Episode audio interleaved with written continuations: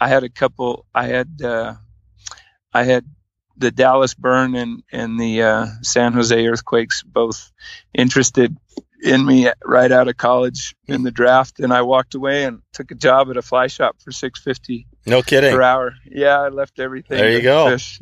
Yeah, I, I, just tossed it. Yeah. People thought I was nuts. My family and everybody around me is like, "What are you doing?" Wow.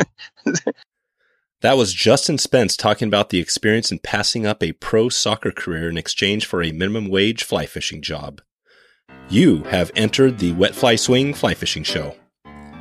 Welcome to the Wet Fly Swing Fly Fishing Show, where you discover tips, tricks, and tools from the leading names in fly fishing today. We'll help you on your fly fishing journey with classic stories covering steelhead fishing, fly tying, and much more. How's it going, everyone? Thanks for stopping by the Fly Fishing Show. In today's episode, I interviewed Justin Spence, the co owner of Big Sky Anglers in Montana and someone who has lived and fished extensively in Argentina. We talk about how to DIY your fly fishing trip in Argentina, how he turned his first guide job in New Mexico into Big Sky Anglers, and some of the local waters you might want to check out. Justin talks about flies and techniques he uses in Patagonia, what's on his bucket list, and upcoming spey clinics in Montana. Don't miss this as Justin talks about his experience chasing golden dorado in Argentina and how you might do it yourself. Before we jump into the show today, I wanted to see if you can fill out a quick survey. Go to wetflyswing.com slash survey two to take the 30 second survey. Or you can just click into the uh, show notes for this episode and click on the link at the top uh, to take this super short survey. Uh, I wanted to thank you for doing this. I announced this survey a while back, but made a little boo boo. I uh, redirected to an older survey I had going. Um, so the info was helpful, but uh, it was not the current survey. So I appreciate it if you can uh, take this one. It should take less than 30 seconds. There's just a few questions there. That'd be awesome. Again, go to wetflyswing.com slash survey two. That's uh, S U R V E Y and the number two, or click on the link in the show notes for this episode at the top of the page. This will help me to understand um, better who's listening and help me serve uh, you and everyone out there better. Thanks again. So, without further ado, here's Justin Spence from BigSkyAnglers.com. How's it going, Justin? It's going great, Dave. How are you today? Good, good, to, good to have you on here. Uh, we, uh, gosh, I guess, I guess uh, we connected through Matt, um, who I had on the show. I, am I should have had this uh, handy as far as the episodes, but we talked a little bit about, uh, oh, uh, kind of single hand spey casting and things like that, and you know, he's with, uh, you know, Big Sky Anglers and does some of the social media and management there. But, uh, yeah, he connected us and, and got to talking and, and realized that you're a big, uh, you've done a lot of traveling and some, uh, kind of destination type traveling. And, um, I've got some questions here. Uh, specifically, I think we're going to focus a lot on Patagonia and some of the trips you've done and maybe talk about some things to help people, um, understand what it's all about. Um, does that sound good to you? Yeah, that sounds great. Yeah, Matt is, uh, Matt's a good friend. We go way back. To, you know, he and I met late '90s, early 2000s here in West Yellowstone, and uh, he's actually been down to Argentina. Oh, I think it was around 2004, 2005, maybe even earlier than that. And and we had uh, done some exploring down there back then. And yeah, I'd love to uh, love to share my experiences with people yeah. Uh, mostly mostly Argentina, right, Dave? That's kind of what I've I've been uh, yeah doing the last decade or so. Yeah, yeah, yeah definitely. Yeah, whatever um, whatever sounds good. I mean, I think we could be pretty flexible rolling through whatever comes up here. But uh, yeah, before we get uh, into all that, maybe you can just bring us back to how you got into fly fishing and how the whole Big Sky Angler started because that's a you know definitely a big oh, name out there, man. I mean, you guys are doing a lot of good stuff. So maybe just talk about that whole history there. Sure. Uh, so, so I got into fishing. I, I grew up in northern Idaho. I lived on the Clearwater River. Uh, I lived in Orofino till I was about eight, and uh, got the fishing bug. You know, just just living in Orofino. You know, watching watching people catch steelhead, uh, and and uh, I spent a lot of my you know summers up in the North Fork of the Clearwater area. My my dad would take us up and we'd camp up there. And so I, I think I really got the fishing bug in that northern Idaho, you know, area. And uh, after after Idaho, we ended up moving to Central America, and my dad took a teaching job in Guatemala, and so we uh, it was it was a big change as a Hmm. family, but we ended up yeah ended up going to Central America, and and uh, the reason I'm sharing that is the the Spanish that I I acquired in in Guatemala as a kid allowed me to go to Argentina and really travel around. So that Oh, wow. that's uh that's kind of yeah that's why I'm sharing that is is that Spanish background really helped me. Huh. You know, probably probably took me to Argentina and kept me there rather than jumping to New Zealand, right? How, yeah, totally. Yeah. How, how did that how did that all feel? I mean, making that transition going from the U.S. Uh, down there, what was what was that like? well, as a kid, as a kid, you just kind of adapt, right? But Yeah, you know, it. Uh, I got really good at soccer, and that um, that that kind of that that that's part of my story too. But you know, Guatemala was you know I learned Spanish and learned to play soccer, and I I didn't fish much, uh, but I always you know any chance I could, you know, I did did a little bit of sailfish. We, we fished the Pacific for sailfish uh, a couple times down there as a kid, and you know on little pangas and kind of crazy situations. Now I look back on it, we we did some pretty pretty wild stuff as you know when we were down there in the 80s hmm and uh, got got back to the states, moved back to Idaho, and you know always wanted to fish. Fishing was something that um, I just uh, I think I really think some kids are born born fishermen. I've uh, I've seen that here in Yellowstone as I've guided you know families and kids. Some some kids just have it in them. hmm So that was kind of me, and uh, yeah, we got back to the states and and uh, you know getting into fly fishing. I I really uh, I I never I never planned to be a fishing guide or ever thought I was going to be be uh, working in a fly shop, and it just kind of happened. I I um, got a job in college in Albuquerque of all places at Charlie Sporting Goods, and uh,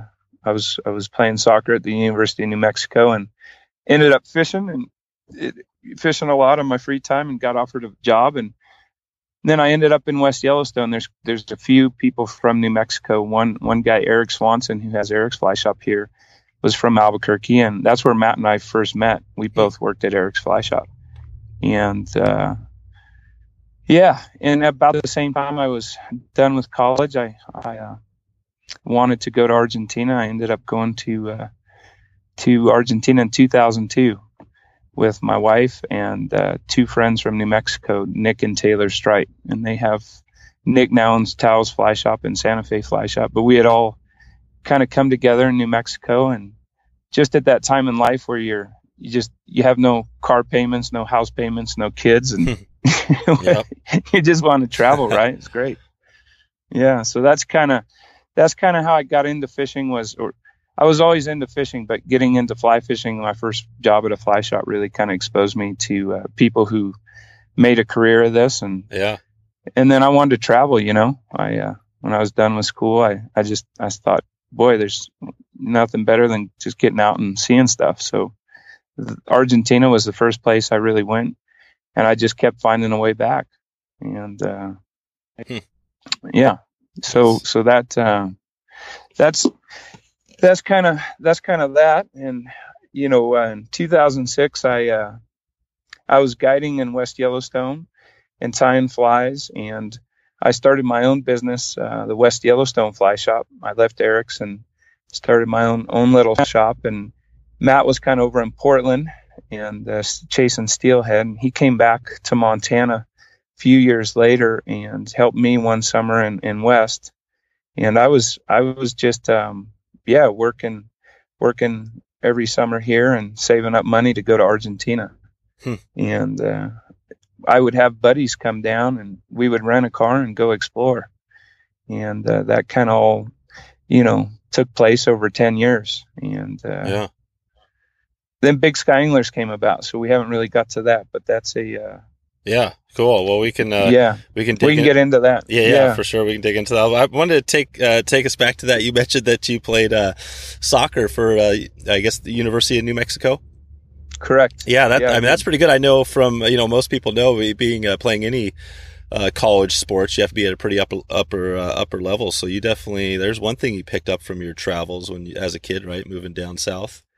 Yeah, I actually almost ended up at Oregon State playing for a guy named Jimmy Conway, and uh, I I uh, he was he was an Irish guy who was coaching at Oregon State in the 90s, and I really I really liked Oregon State, but I my my wife Rachel she uh she she wasn't able to leave New Mexico. We had kind of met and I ended up um, staying staying in New Mexico and, and playing there.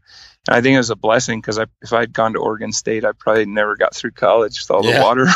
That's right. That's right. So, Yeah. so are you? So, did you ever have thoughts of going take it? I guess people do play professionally, but uh, was that not something on your mind for soccer? No, it was. I, I actually had um, I had a couple. I had uh, I had the Dallas burn and and the uh, San Jose earthquakes both interested in me right out of college in the draft, and I walked away and took a job at a fly shop for six fifty No kidding. per hour. Yeah, I left everything. There you go. Fish.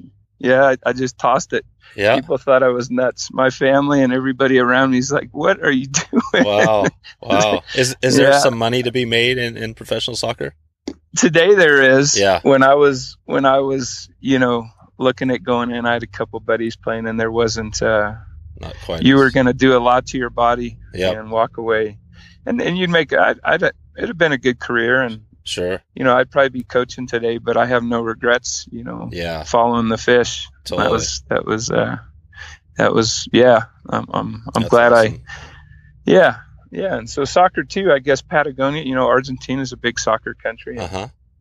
Yeah. yeah, it's it's fun to go down there and kick a ball around once in a while. That's cool. That's cool. And then uh, the New Mexico fly shop. Um, you mentioned what was the name of the first one you worked for? so the first one was Charlie Sporting Goods, and it's uh, the Domenici family owned it, and it was kind of a it, it was a, a well known it was a family run business that that uh, it had a fly shop and a hunting shop and kind of a fishing department. There was a guy named Bob Girding who was really well known in the 70s and 80s and did a lot of teaching and really built kind of the the fly fishing part of the shop.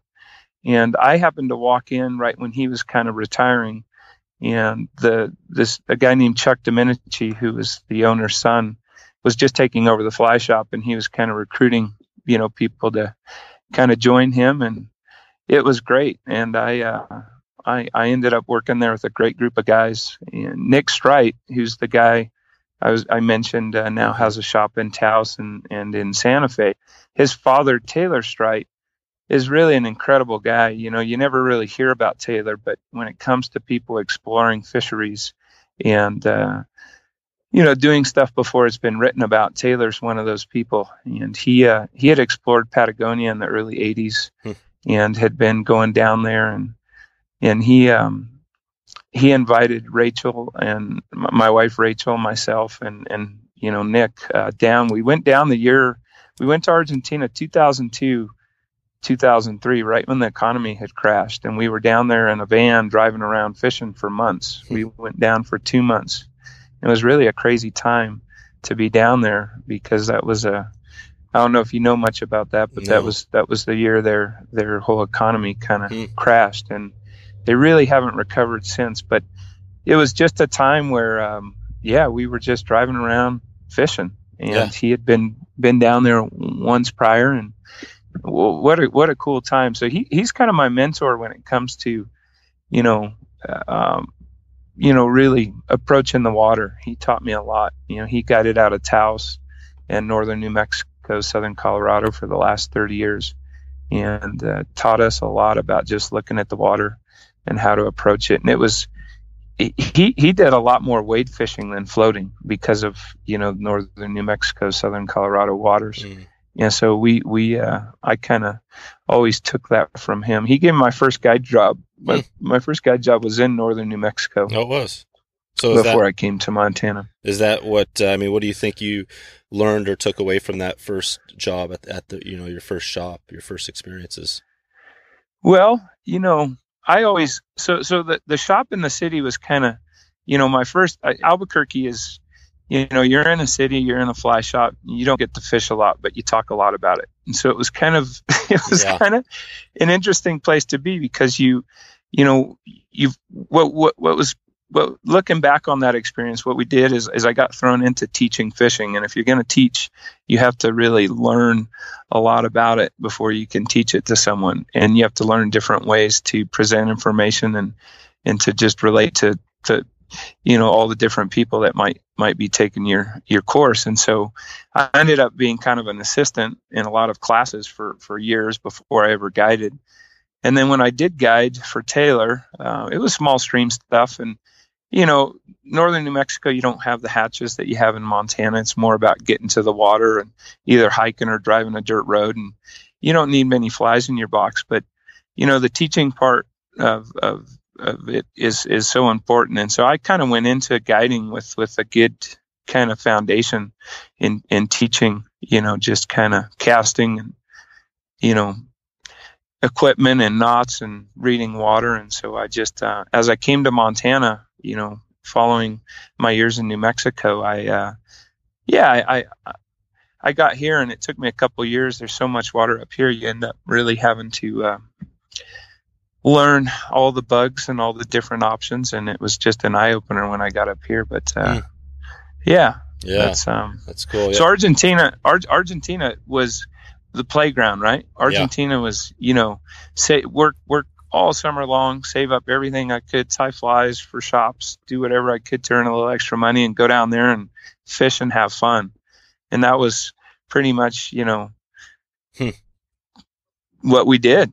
And and uh, yeah, so, yeah, Argent. Yeah, sounds amazing. I want I want to dig into uh, definitely all the uh, your trips down there in, in Argentina. Before I do, I wanted to I was just going to note um, one more thing on the fly shop because it, I think it is an interesting um, experience. You know, you have there and you've had getting up to where you are, and I know a lot of people listen to the show have thoughts of maybe getting in, you know, the industry, having a shop. And I had Scott McGarva on it uh, in episode 17, and he talked about, you know, now he's kind of a rep and he's you know does a little bit of guiding still, but he had a shop early on, and he said the biggest challenge for him was that you know, as the owner or the, you know, the founder or whatever, you, you kind of almost get stuck in the shop because the people want you and it's hard to train other people to do a good sh- job, I guess, of running the shop or running that business. Is that something that, that you've struggled with at all or how, how have you balanced, you know, getting out versus kind of being in the shop all the time?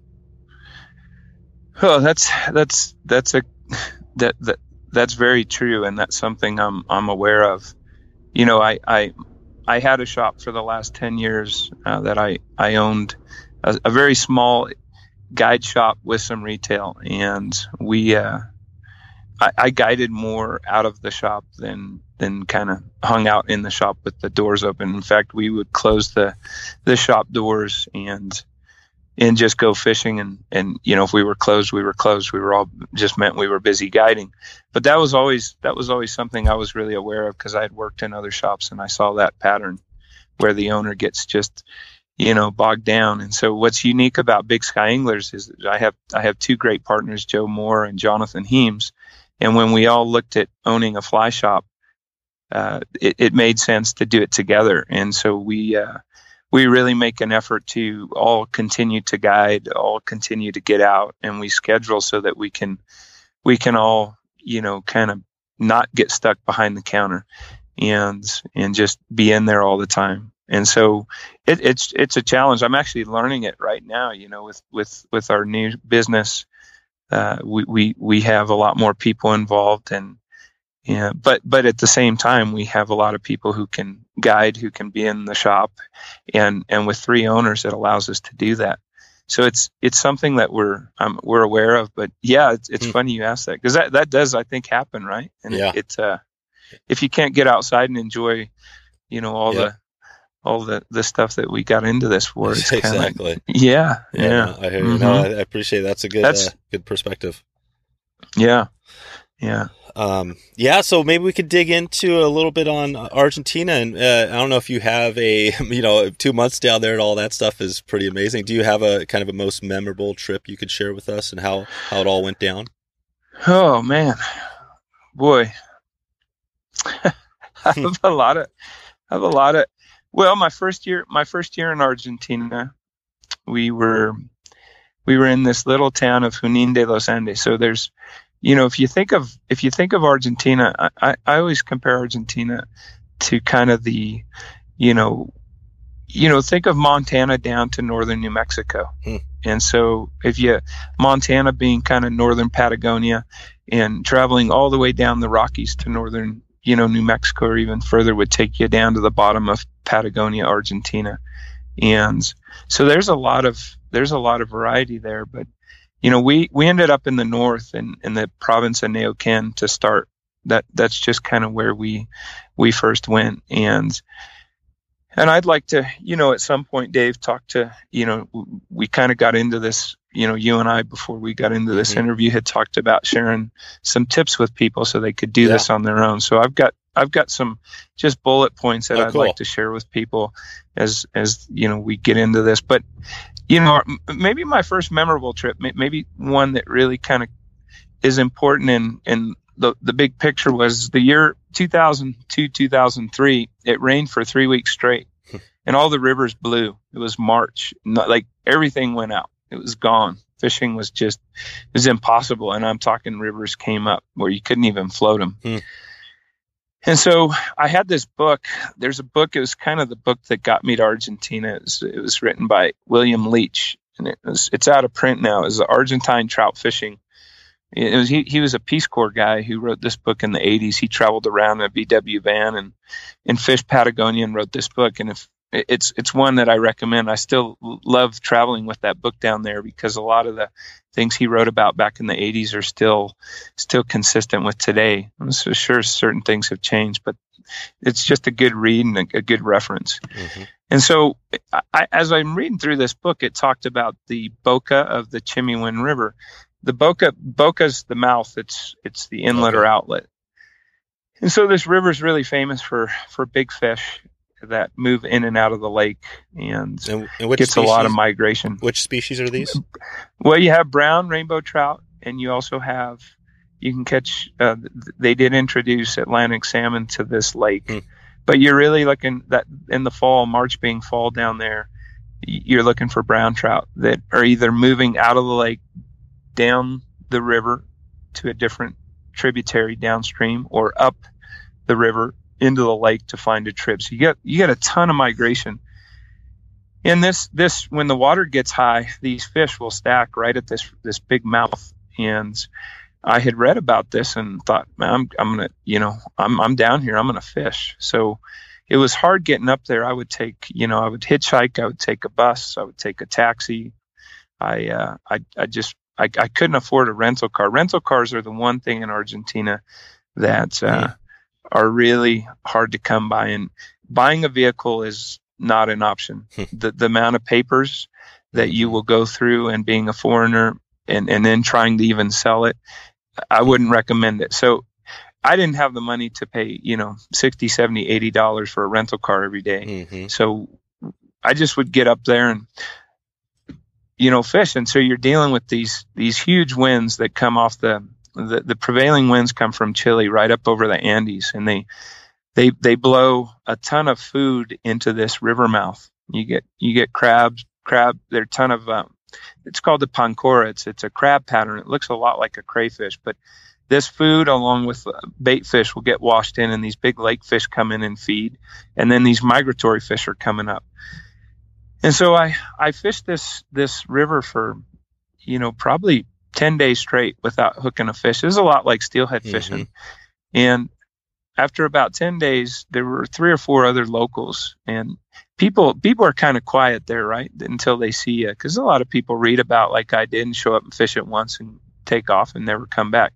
But but a couple of these guys ended up, you know, talking to me and seeing me paying my dues and struggling with with the weather and the casts and all all that stuff. And um, I've I finally became friends with them, and that that those those three guys ended up that today are some of my closest mm-hmm. friends and are a big part of why I'm in Argentina. And and uh, yeah, it's it's that, that that's probably the most memorable is fishing the boca of the Chimehuin. Yeah. And uh, awesome. I remember catching my first fish in there. I was in I was in this just below the lake, 100 yards downstream, first light in this just beautiful brown. Took this kiwi muddler off this kind of knee deep water, and I was all by myself up there. It felt so good though after like two weeks of struggling with the wind and the rain and yeah, you know, just getting beat up to finally catch one. That's sweet. And uh, that's sweet. yeah, so I think that that's probably that's Yeah. probably, and that river is a great river. Um, later in the summer too. Okay. It's just a, yeah, the Chimehuin's one of the truly special rivers in that in that area. Nice, nice. How did you? So you? Uh, it sounds like you know that might be one tip um, as far as connecting locally. But how how did you find? Um, you know, do you have a tip there as far as getting the local knowledge? Like you you chose a river, and like if somebody's going down there or wherever, you know, what's the best way to? Maybe it's just that. Try to find those local connections, or I mean, if there isn't a, sh- a shop nearby. There there are some fly shops now that, you know, when when I was down there, there when I first started going down there, you know, early 2000, there were a few shops around, but they were pretty basic and they're they're not like in the states where you go in and they share information with you, right? They kind of have some flies, they have some fly lines, maybe a rod or two, and you know they'll share some basic information. Today there are a few more shops around, but it's still hard. Information's what's hard to come by, and so so that's the challenge, right?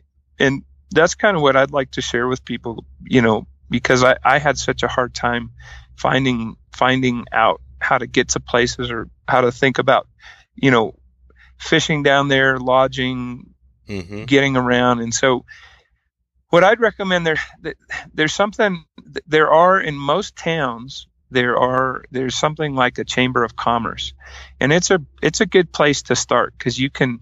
They usually have bilingual people working there because of you know they're, there to help tourists you know who come in you know get around and so i would start there i, I would look at you know towns like san martin de los andes junin de los andes Aluminé with with their kind of you know uh, it'd be centro de turi- turismo so the center of tourism. And that that would be a good start to just gather basic information on lodging and restaurants and you know you can you can find out you know there, there's another book that came out i think in oh maybe around 2008 2007 to 2010 um, that that a guy named barrett Matt, matson or it's fly fishing patagonia the trout bum's guide to argentina. And it's kind of a it's real similar to you know the argentina trout fishing book that that bill leitch wrote but it, it's it's a little bit more current. The stuff it doesn't talk about those are good those are good guides for like here's the river here's the you know the fish you could target here's some of the food that the fish eat maybe a basic map on how to get there. But what's hard is like where the heck do i stay how do i get gas? Where do i rent a car? You know Mhm. those are the things that i always found challenging in argentina. And then the language the language barrier because that's another one um, that that keeps people from really you know getting to know locals right? And Mhm. and uh, as you get into you know some of the some of the bigger towns now a lot of the younger kids younger people do speak english but when you get into more remote areas you know you you we would just i i was fortunate. I i, I had a you know i was able to speak spanish and and kind of make friends and Mhm. you know you gather intel through you know drinking wine at an asado all night and someone says you should go up here. Here's you know my family owns this ranch. Here you go kind of thing. But um the, the the hardest thing is just the yeah getting around. Huh. and but i will say this so so that being said you know if you if you look at argentina i don't know where we want to go with this but at some Yeah. point i really would like to share yeah, yeah. I think you know how to do this Totally. I with think- people I think, um, well, one thing you've noted a couple of books and things like that, and I just want to make note that this episode will be at wetflyswing.com slash Justin will be the URL, and folks can get all these uh, links and things you're talking about here um, for resources. But uh, yeah, maybe you can just go. Um, taught you had some bulleted lists on, as far as DIYing it. So if somebody wanted to go down there, you've already given a few tips here, but maybe you can just walk through those bullets and, and kind of describe some of the best tips you have. Okay, so so so stuff, you know, stuff. If if I was doing this, uh, you know, I, I have people occasionally shoot me an email and say, hey, you know, I can't afford a lodge. I want to go to Argentina. You know, how how do I go about it? And, and you know, that was me, right? Like I could never afford to, you know, go to a go to a lodge in Argentina and get on a private estancia. And so, Mhm. you know, I, I always, you know, approached it from all right i'm down here you know how do we do this and so you know first thing you you, you fly either into buenos aires or to you could go to santiago and those are kind of your major cities that you'd fly into how you get from the city either city into patagonia you, you can take a, a 10 to 20 25 hour bus uh, hmm. trip which is interesting and fun if you have time i've done that many times. Hmm.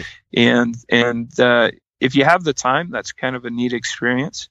If you if you don't um, want to be on a bus that long, you can uh, you know fly right into Patagonia in two or three hours from either city, and and uh, once you're in Patagonia, there are rental cars. Um, but the rental car is, is really tricky because, you know, one, you're going to, for a little kind of two, two door you know, kind of Ford or Volkswagen that really can't get you out on dirt roads, you're still paying sixty to eighty mm-hmm. dollars per day, and and you have limited kilometers, mm.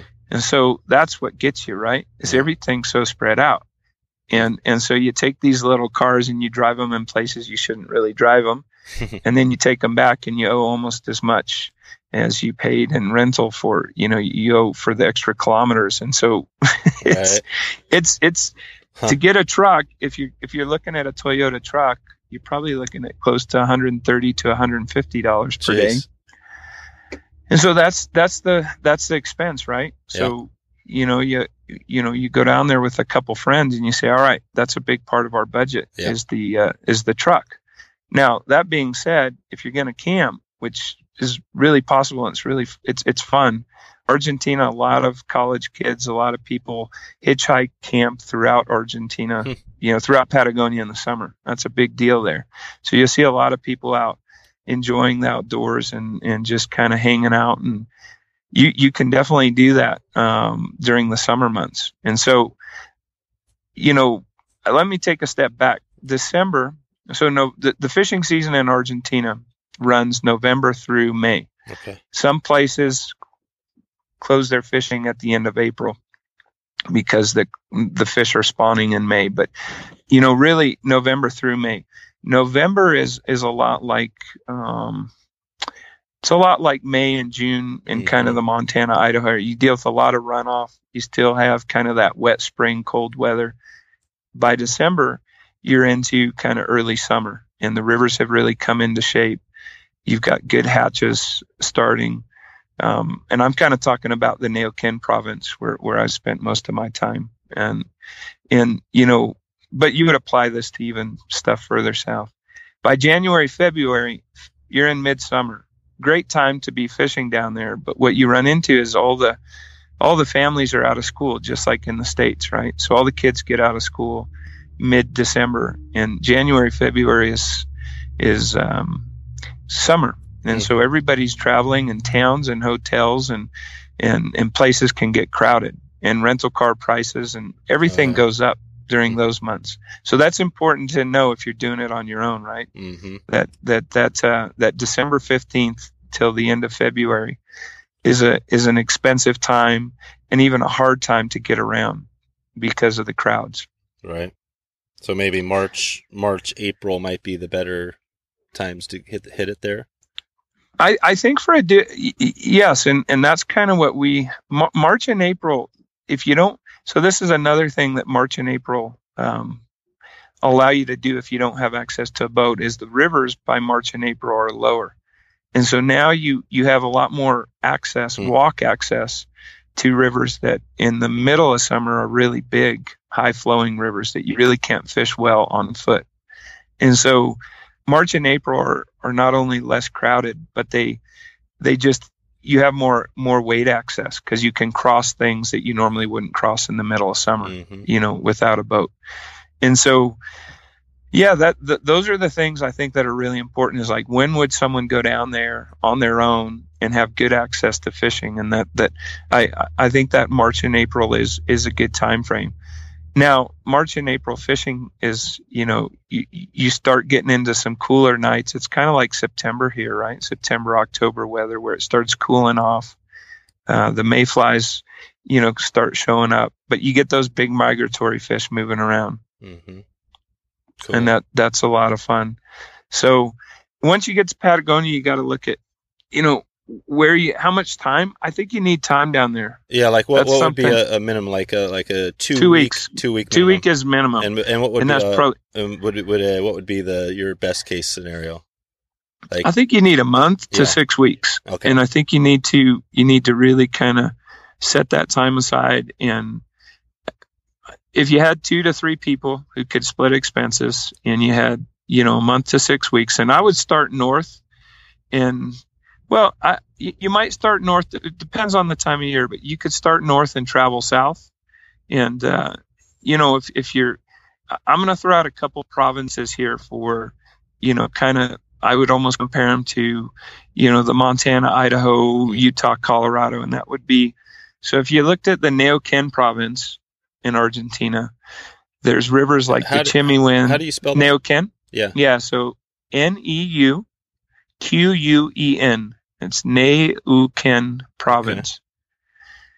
That that's a that's a great place to do it yourself. There are a lot of rivers that you can get out and wade fish, and um, good access, and just just a great place to kind of base out of. Um, tons of tons of water. One one thing in Argentina that you know it's it's it's like Montana. You can walk high water mark, so there's no private bottom. Mhm. But the problem with Argentina is you have a lot of willow trees that line the banks. And so those willow trees, if you have to stay in the water, there are places that you just can't walk. And and it's it it just is impossible to stay in the water. So the willow trees make fishing on foot very challenging. Hmm. But in the national parks, which a good part of the Neuquén province, the headwaters of a lot of these rivers that I've been mentioning, like the Aluminé, the Chimehuin, the Collón Curá, the smaller streams up in the mountains start in those national parks and all of that. There's good camping and good walking and there's some great, great small stream fishing Nice. to be had in these in these national parks. And, and what type of um, you know when you get in there, say if you go into uh, the province you're talking about, what what what's the technique there on fishing? Just kind of a quick little summary. You know, um, you you really it's not as technical as it as it is maybe say on the Henry's Fork here. You need a good selection of you know dry flies. So I'm I, you're not going to really focus on hatches. You can on certain rivers, but you need a good you need a good selection of you know size 10 to size probably 18 you know patterns maybe even eight you, you're going to fish a lot of terrestrial stuff Hmm. um, in in february and march what So- are your if you had to say your top two or three patterns that you, you kind of go well to? so so a big a big chernobyl pattern there are a lot of big beetles okay. um, big ants, big big big stuff like that. So a Chernobyl pattern's great because you can change the body material, right? So you Mhm. can you can mix it up, but it's just the, those fish, you know, like like those big kind of foam patterns, the big browns especially. So you, you know, beetles, ants, uh, dragonflies in the summer. So that Chernobyl pattern can really be any of those depending on what you use for the body Okay. material. Do you guys have some uh, some links to some of the patterns you use on your website or somewhere out there? We we will uh, we will this fall. We, we don't at the moment, but we will have our patterns out there this fall. Oh, perfect. But a big Chernobyl pattern, you know, a variety of nymphs um, are good. Uh, you know, again, you know, ten to eighteen because you go from, you know, there are some stonefly nymphs, but you have a lot of caddis, a lot of mayfly stuff. You want to have stuff that sinks fast. You also want to have stuff that that doesn't have a lot of weight that you can sight fish. You know, like like a Sawyer nymph, um, just a pheasant tail with with a nice kind of copper thorax that just sinks just under the surface. That's a great one. But you know, flies aren't flies aren't. Um, you don't have to get too too. hmm You don't have to match the hatch as much as you do in other places, but you need a good good variety in sizes, and then streamers and crabs. So if you really want to go to Argentina and target like those big browns, they're eating they're eating crabs and they're eating Hmm. bait fish. And people people who who you know they say I want to catch that fish. Well, you know that's what you're going to be fishing, or a big big beetle or something. But you're usually fishing subsurface stuff Okay. for those big guys.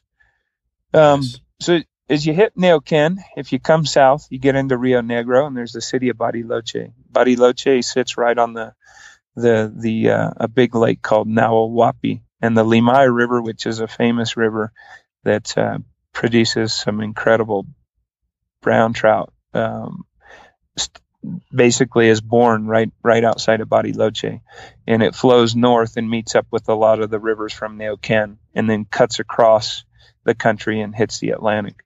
And so that Limay River, when you really want to look for, you know, that fish, is is a great place to do that. And it's it's got a um, an interesting scene. You know, March and April, you get a lot of people spey fishing the river mouth.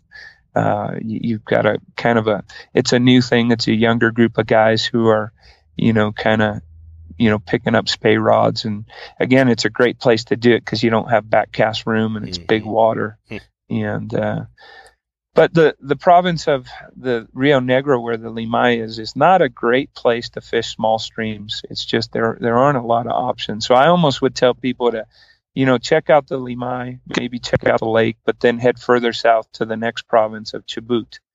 And that's spelled C H U B U T. So Neuquén and Chubut are the two places where I think you have, you know, if you're a trout guy looking to really explore the middle of, of Patagonia, Argentina, those two provinces would be the places I'd spend my time.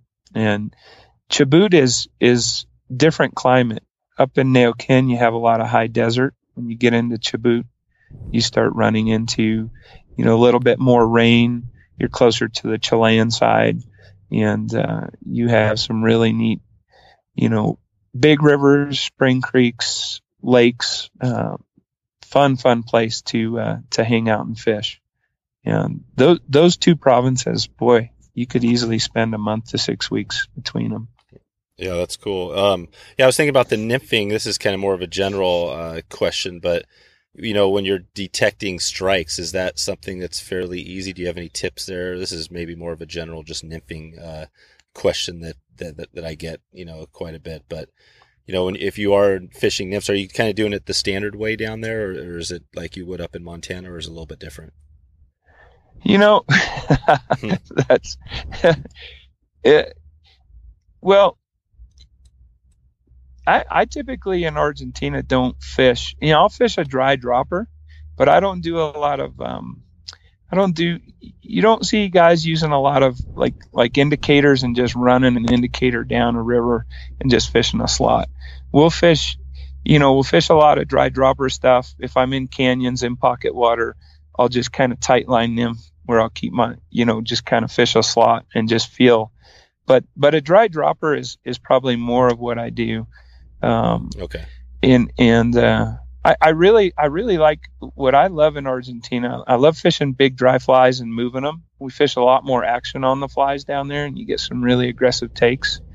And and I love streamer fishing down there. Streamer fishing uh, really covers the water, and, and and and a lot of those really big fish will come out and look for a, a crab or a bait mm. fish imitation.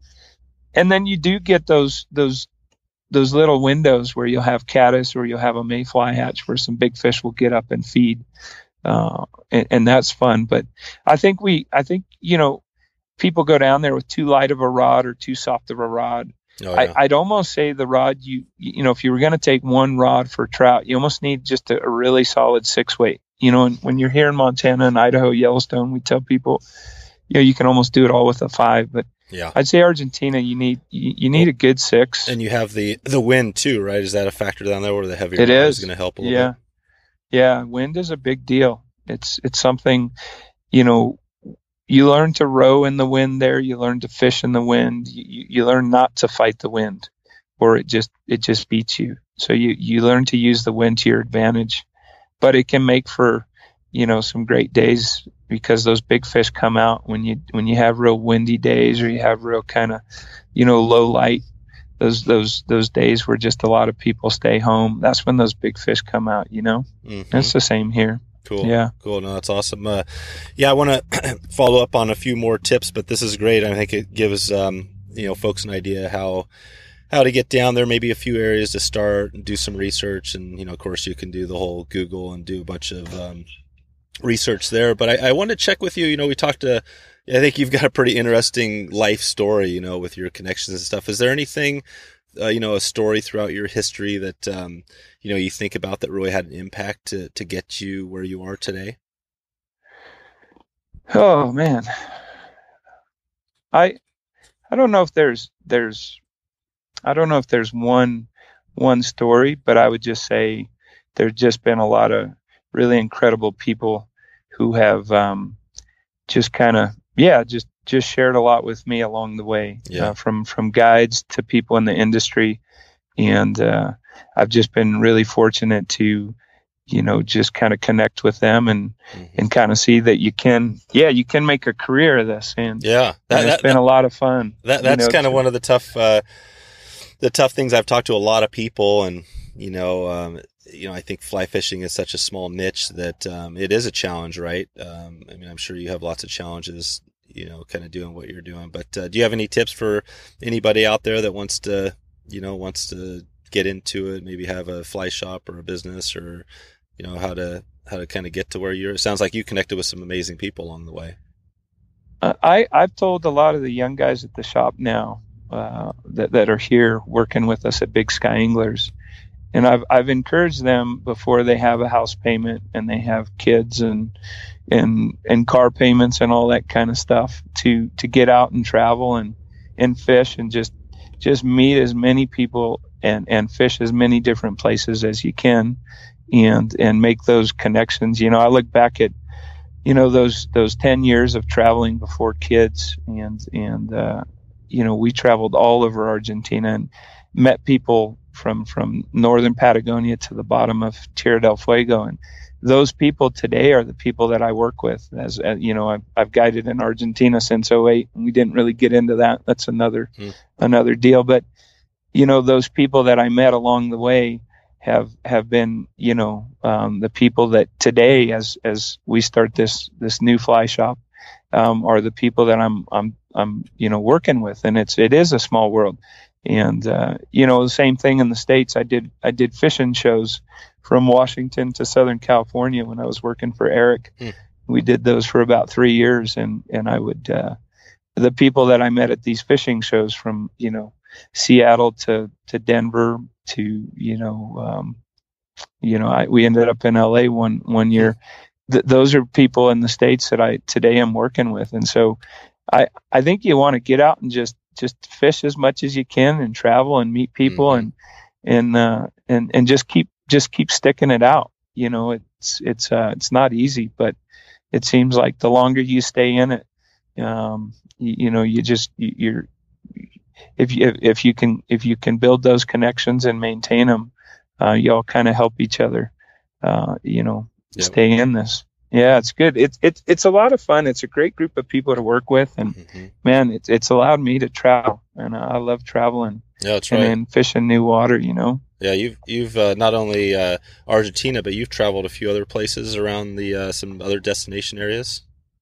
Yeah, so I've done a little, you know, in South America. I've done done a little bit, and I've been been starting to explore the Golden Dorado in Argentina. I, I kind of got spoiled. I, I ended up fishing uh, Bolivia to start for Golden Dorado, and, Hmm. and that came through a buddy that I met in southern Argentina on a Steelhead River years ago, and he he was he he's now been in Bolivia for a long time, running the some of the stuff with Tsimane, and so I was able to go in there and check that out. But I got the bug, and I've been checking out some of the fisheries in northern Argentina for Dorado, and what a fish on the fly, man! I I, uh, I can't say enough about it. It's just a a really fun fish to uh, to target on a fly. They're just they're just aggressive and they get up in the air and they're fast and powerful. And I've told people who come from trout, you know, trout fishing, they really connect with Dorado because they reading the water is similar. Like if if you think about floating down a big river, high water, you know, throwing a big big streamer at the bank and hoping a big brown's going to come off and find it. And that's what you're doing for Dorado. And and the Dorado can, you know, be 10, 20, even 30 pounds. And you're you know they're just um, they're vicious and and and f- just fun. They just yeah, Yeah. great fish. That's awesome. So that's something that's something I'd throw out. It's, it's hard to do on your own. That's something I didn't really kind of mention as a do-it-yourself kind of thing. But Yeah. if you're in Argentina and you want to check out Golden Dorado, it's a little more accessible than uh, Bolivia is. Um, and uh, I've do- I've done a little bit of stuff. I go up to Canada every year and kind of steelhead fish some, and that's Mhm. something I really love to do. Um, Cool. and and uh, it's fun fish, and yeah, I've been a few other places. Yeah. Uh, Do you have any uh, it- anything on your uh, bucket list that uh, you know that one place you haven't been to you want to get out to? Yeah, you know, I, I really want to do, I, I- really want to do uh, Norway, and and I I want to do it. I, I know the fishing there is kind of, you, you hear you, you hear mixed mixed kind of reviews, but I I, I want to go spend a couple weeks uh, and and just drive around and you know try to catch a fish on my own and and and do that kind of thing where you know I, I'll never probably be able to afford one of those those those high end rivers, but that's okay. I I, I just like to go over there and just kind of experience Norway and and uh, try to catch a fish fish over there. Mm. And uh, that that's that's one. You know, I, I yeah, that's on my list. Nice, Um, nice. Yeah, I was just listening yeah. to. Uh, there's a few podcasts I listen to in the fly fishing space, and uh, and Anchored is one. Definitely, I've listened to a bunch of those. And actually, uh, uh, April, who I'll have on the show um, uh, as well, but uh, she was interviewing a guy from the Norwegian Fly uh, Club, I think is what it was called. But uh, yeah, it was a pretty interesting uh, episode. He went into all about. You know the lodge they have there, and actually they talked a little bit about how you, there is a little bit of folks that do kind of do it yourself. So there are ways that Okay. you know you can get down there, and if you you could still utilize some of their resources, but you don't have to hire a guide. And you know, it sounds like it's. I've never fished for Atlantic salmon, but it sounds like it maybe is even more challenging than steelhead, which is definitely right. definitely you should have some time. I think your your Yeah. your four to six week thing is amazing, and I've I've done I've done well a couple of long trips. I did one that was a six week trip, uh, you know, and it is if you can do it, it, that's that's pretty amazing stuff. So yeah, that's what they mentioned there, though. If you can do a, a little more time, I I think you know maybe a couple weeks would be good over there, but um, just all depends on what you have going. Right. Yeah. Uh, that's, you know, when you do these do it yourself trips, something I've learned in, in, is uh, if you take three weeks out of those three weeks, I've kind of, I've, I've done a number of these. I think you might get like seven to 10 days of really special fishing. And then you have another handful of days where it's, it's okay. And then you have another, you know, seven plus days of just nothing and and it's it's it's just a bust or you, you you just nothing really works out but that's part of that do it yourself trip and and that's the fun is is not knowing and Yeah. uh, I, I've kind of really come to like that and accept that so you know I, I always tell people they when they say oh I've only got a week to go down I'm gonna do it on my own I say man if you only have a week you know it's really hard to to uh, and you have such high expectations Yeah. at times going places and so you, you need extra time if you're going to do it on your own but Yep. that that that's the stuff we were talking about where you do have time to be at a bar and you meet some locals or you're out on the river and get talking to someone and they say well hey you know what i've seen you here a couple days why don't you come check this out and that, that that's a fun part of having the time and doing it on your own right that's a that's a cool thing Yeah, for sure. Yeah, that is probably one of the biggest tips is just get some more time. Do you have any other tips you would recommend? Oh boy Just for, I mean, Um, I know you've thrown out a lot here. I don't know if we missed anything as far as other DIY kind of tips. you know, heading south, um, what are some other things that I wanted to uh, mention? You know, there's another book that's kind of fun. It's called um, a guy named uh, Cameron Chambers uh, wrote this. It's called Chasing Rumor, and he he uh, I think Patagonia published this book for him a, a couple years back. But it it's um, it's really a fun.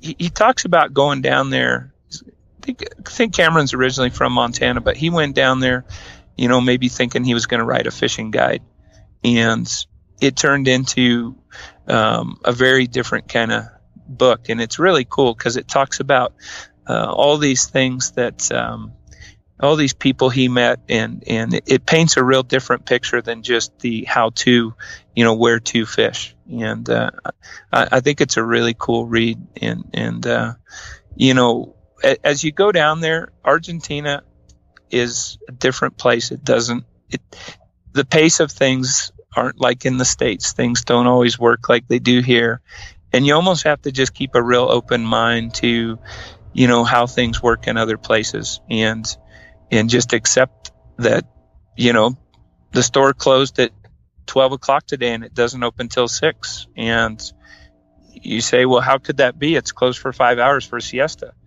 what am I going to do? I need I need supplies. And so what do you do? You go sit on the plaza and drink beer, meet locals. I mean, just just just kind of roll with it and be open to uh, what each place gives you, and and don't don't um, don't be in a rush.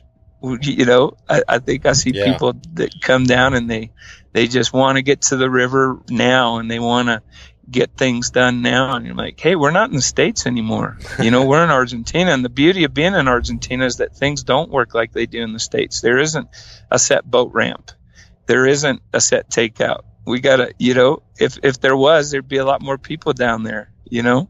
Yeah. So I, I, I kind of say, you know, just keep a real open mind to, to, uh, you know, what the place gives you and, and just, um, yeah, and, and if you get to know people down there, a lot of doors open. If you spend a little extra time just hanging out in towns and meeting people, it's pretty cool what what uh, kind of fishing opportunities come out of that. Yeah, for sure, for sure. No, that's cool. Yeah.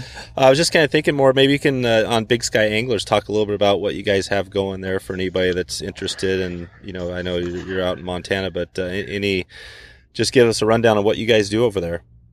Yeah, it's, it's really exciting, man. You know, it's kind of, it really is a, it really is a dream right now. It's, it's, it's been, it's been, uh, boy, so, so Joe Moore, Jonathan Heames and, and myself, we've, we've all kind of outfitted in this area for, for the past 20 years and we've all kind of worked together, you know, um, at times and, and, uh, Bud Lilly's. So, so we, before Big Sky Anglers, you know, the, Big Sky Anglers has been around. Joe Moore started it a number of years ago. It was his outfitting business, and we uh, we bought we bought Bud Lilly's Trout Shop, and it Bud Lilly's is is has been around since the 50s, and it uh, we we we have realized. Uh, one, I knew Bud, and I was fortunate to know him, and and and what an incredible guy. And and you know, as we're in in this location, so we're at the Bud Lilly's Trout Shop location. We've changed the name to Big Sky Anglers, but we have people walk in that uh, have been coming to, you know, Bud Lilly's Trout Shop for over 40 years. Oh, and wow. They walk in, and it's it's really powerful to see, you know, people come in and tell their story, how they started fishing in West Yellowstone 30, 40 years ago with Bud Lilly, gave them their first fly, they bought their first rod, and so you know, in some ways, it's it's really big shoes to fill. And and you know, one thing that uh, I think we're doing here is we've got a great group of people uh, who have come together, um, guides, shop guys, outfitters. You know, we've all joined to kind of form Big Sky Anglers, and and you know, just just having fun in this. You know, we've all traveled a lot and and uh, you know, guided and fished on our own, and and to to come together is really fun. So I think we have a a great group of people and just just uh, want to yeah I want to share our experience with other people and you know we have Idaho uh, Henry's Fork uh, permit so that's really cool because we get to guide over there. We have the Madison River close by. We have mm-hmm. the Gallatin River. We have some great lakes just out of town and then we have Yellowstone Park. Hmm. and so it's just a really neat place to be a fishing guide or to do it yourself you know if you come here. Some people say boy the Yellowstone crowds are so there's so many people and sure that's true but you know a lot of those people aren't fishing. No. And you know you can drive 10 minutes out of town and put a backpack on and walk 45 minutes and not see anybody that's what i was just going to say. It's like the uh, the national park thing where you know 90% of the people don't go fit more than 50 feet away from their car you know? It's like you could so true. Yeah. it's right. Yeah so i mean what do you do? You, you get in an hour early before the crowds and you come out later. And yeah. and uh you know, and and there's just so much water. I, I drove, I, I was, I drove to Bozeman yesterday and was just looking at all these rivers and nobody's on them, and uh, they're just getting ready to come into shape. Yeah, and yeah. So we we we have a really neat fly shop. we do have a, a, guide service out of the shop as well, but we've got a, a great shop with a great group of people, and and uh, you know it's it's it's a fun place to uh, yeah to be working. Mm-hmm. Again, I I uh, yeah I never thought I'd find myself in, in this position, yeah, but that's cool. It's really fun. So uh, yeah, so what are your plans with the um, I know you have, uh, you know, you guys probably have a kind of a plan with the business and things like that. But do you have any plans for, you know, you personally and you know your family and kind of where you want? It sounds like I mean all the traveling you're doing. Do you have any thoughts of moving down to uh, South America? You know, we we have so so in in 2008, uh, my my I my wife and I um, we had our first child, and, and our daughter Ariella was born in Argentina, and so through her birth we we all became residents of Argentina, and I was able to become a fishing guide. So I've guided I've guided in Argentina uh, since 2008. Prior to that, I was just just a fishing bum, and uh, you know when when my daughter was born, uh, just life changed, and yeah, I had to put food on the table for for more than just myself yeah. and wife. But we've been going back and forth for the past, um, yeah, since 08 with the girls. They've gone to school in, in San Martin de los Andes half the year and half the year here in West. And it's been a really neat, neat, uh, neat thing to do with the family and the girls. And, and I've kind of guided double seasons. And so now with Big Sky Angler, so to answer your question, I, um, we, we, we're going to kind of make West Yellowstone home.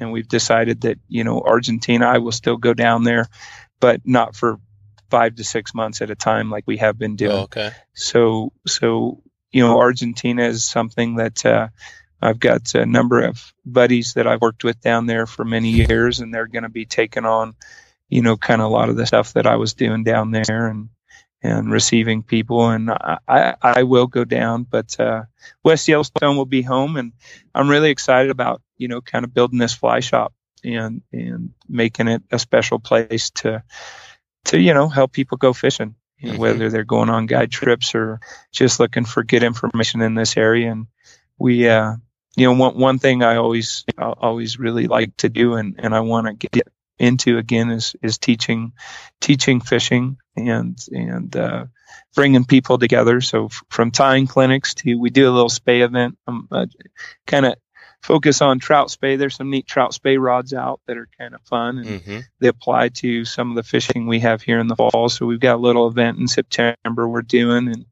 you know, we're doing doing, you know, clinics throughout the summer, just kind of introduction to fly fishing and tying stuff and, and hopefully can do more of that. So I see myself getting more into teaching and, and really running the fly shop.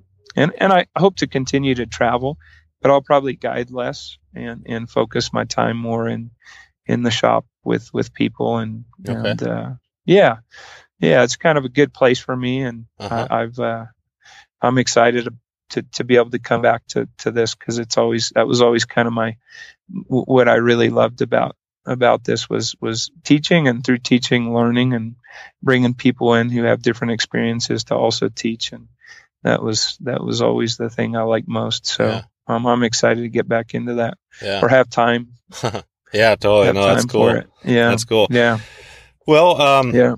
We're getting about there. I just wanted to had a couple more questions for you. Just thinking back to all your, you know, kind of do yourself sort of travels and things like you've done. What What do you think is the biggest thing you've learned from all those years? And I mean, gosh, I didn't even realize you spent so much time, uh, you know, at a time down in us, you know, down south. What, what do you think? Is there something that kind of comes to mind that uh, kind of rings a bell and a big lesson learned from all of it?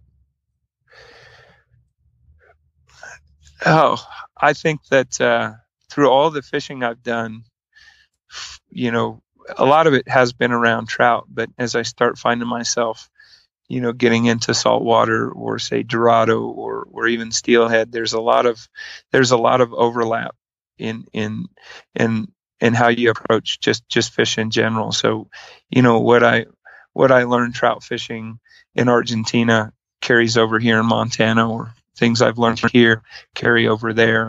And so it's it's something that um, the more I've fished and the more more fish I've I've kind of you know been able to to target it, it there's just um, there's just a lot of things that that kind of cross over and and I think that's really fun uh, is to keep keep uh, keep trying new things. And I, I, I love I love going after a fish uh, or or trying to make a cast that I'm not good. at. I've got to a point where you know it's fun to get humbled. You know to come back and say, all right, like this just just this just beat me, and and uh, you know feeling like all right, I, I you know I I want to figure this out. I, I want to catch that fish or I want to make that cast and you know you, you can get so comfortable or, or, get so good at one type of fishing but to just keep exploring new things is really is really uh, been a lot of fun and, and i i just yeah i, I think um, th- that's the one thing as, yep. as i've done this and, and traveled i you know you asked me about norway and atlantic oh, yeah. salmon i want to feel that yep. i want to compare it to steelhead i want to people say the you know the water the water the the way they take, the way they fight, it's different. I want to mm-hmm. feel that. Yep. I want to feel what that's like, you know. And so fish, fish um, in the uh, you fish twenty four seven up there. That see what that feels like when you're. yeah. see if I really, yeah. When I, yeah, we'll talk. We'll talk sometime after I do that, and we'll see if I really. Exactly. Yeah. no, I think this right? is great. I think this is a uh, real inspirational show for. I hope everybody out there that yeah, I know there's obviously costs and things like that, but there's costs of doing anything. And I think it just depends that, you know, if you want to travel, which, you know, something I want to do a little more of, then I think you got to set your mind to it and, you know, set some goals or whatever it is. Just, just, to, you know, just get out there and do it. So no, it's, uh, yeah, appreciate I will give that. you one more, yeah, I will give you one more piece of advice is pick the right people to travel with. Yeah. That's, that's, that's really, and, and I, I, I say that pick a good group and if you get a good group of your fishing buddies that that's that may be the most important thing right there yep. is be with the right people. That's right. Yeah. That's right. Yeah. Yeah it sounds like you met some people along the way down there but that's like a different that's sort of a different thing where you're you're kind of uh you know you got your people you're down there with but you're going to run into some amazing people as well. Yeah. Yeah, yeah. that's right so, uh, so cool. So, what do you uh, in the next six months or so? Anything uh, you guys have coming up? You mentioned a couple of uh, some seminars and things like that. Do you, do you have some stuff with the Big Sky or personally that you we can keep? Yeah. So, yeah, you know, this next this next uh, three months here, we have we have a really busy season in West Yellowstone. We have good snowpack this year, and and we're uh, you know rivers here in the next couple of weeks are really going to be coming into shape, and should be a really we're, we're just excited you know to have water, and and uh, we should have a really good salmon fly salmon fly year um, on on a number of rivers like the Madison, Gallatin, Yellowstone. And you usually get some golden stones mixed in, and then July is kind of a caddis month, and you know, then we hit August and and uh, start start you know fishing terrestrials all over. I love going up into that northern part of Yellowstone Park, that northeast corner, and Yellowstone Canyon. And so the next probably three months, three to four months, will be spent around here. And then we hit September and we kind of get into the fall. And fall's fall's fun. We get a we get quite a few fish migrating, you know, brown trout kind of moving into, you know, rivers out of lakes. And so we've got a little spey event that we started last year and and uh, it was a lot of fun. We actually had Simon Gawesworth come over, and he, he's a friend from you know years ago, and he uh, he was kind enough to come over and help us get that going. And so we have it's kind of growing, and and have have a number of other companies coming in, and that's a two day event on the Madison in the fall, and uh, yeah, just fun. Cool. It's a free thing, and then October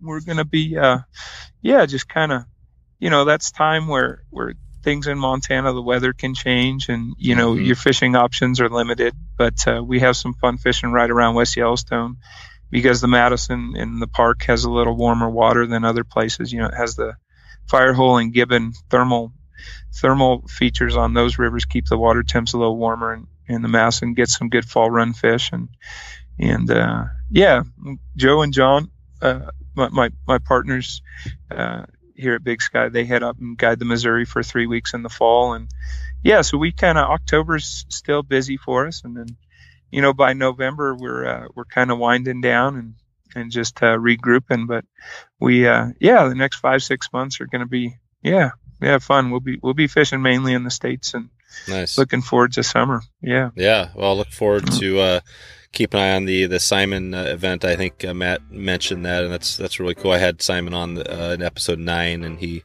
broke down some of the spey casting, more of a more of a steelhead focus. But uh, no, that's Yeah. cool. It sounds like you guys have some good stuff. I'll um, have links to all the notes you uh, you, you talked about here. Uh, but uh, yeah, Justin, I just want to uh, thank you for coming on and uh, sharing your you know knowledge from all your trips down south and all the stories. I mean, it sounds like you've had a pretty you know amazing uh, life and some stories in fly fishing, and you're going to keep it going. So yeah, I just want to thank you, and we'll, we'll keep an eye on, on things uh, as we move forward.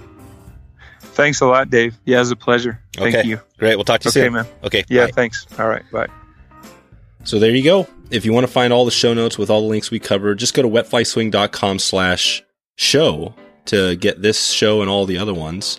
If you get a chance, it would be awesome if you can quickly subscribe to us on iTunes if you're getting some entertainment or enjoyment out of this one. And just want to say thanks again for stopping by to check out the show today. I'm looking forward to catching up with you soon and hope to connect with you online or on the river. Later. Thanks for listening to the Wet Fly Swing Fly Fishing Show. For notes and links from this episode, visit wetflyswing.com.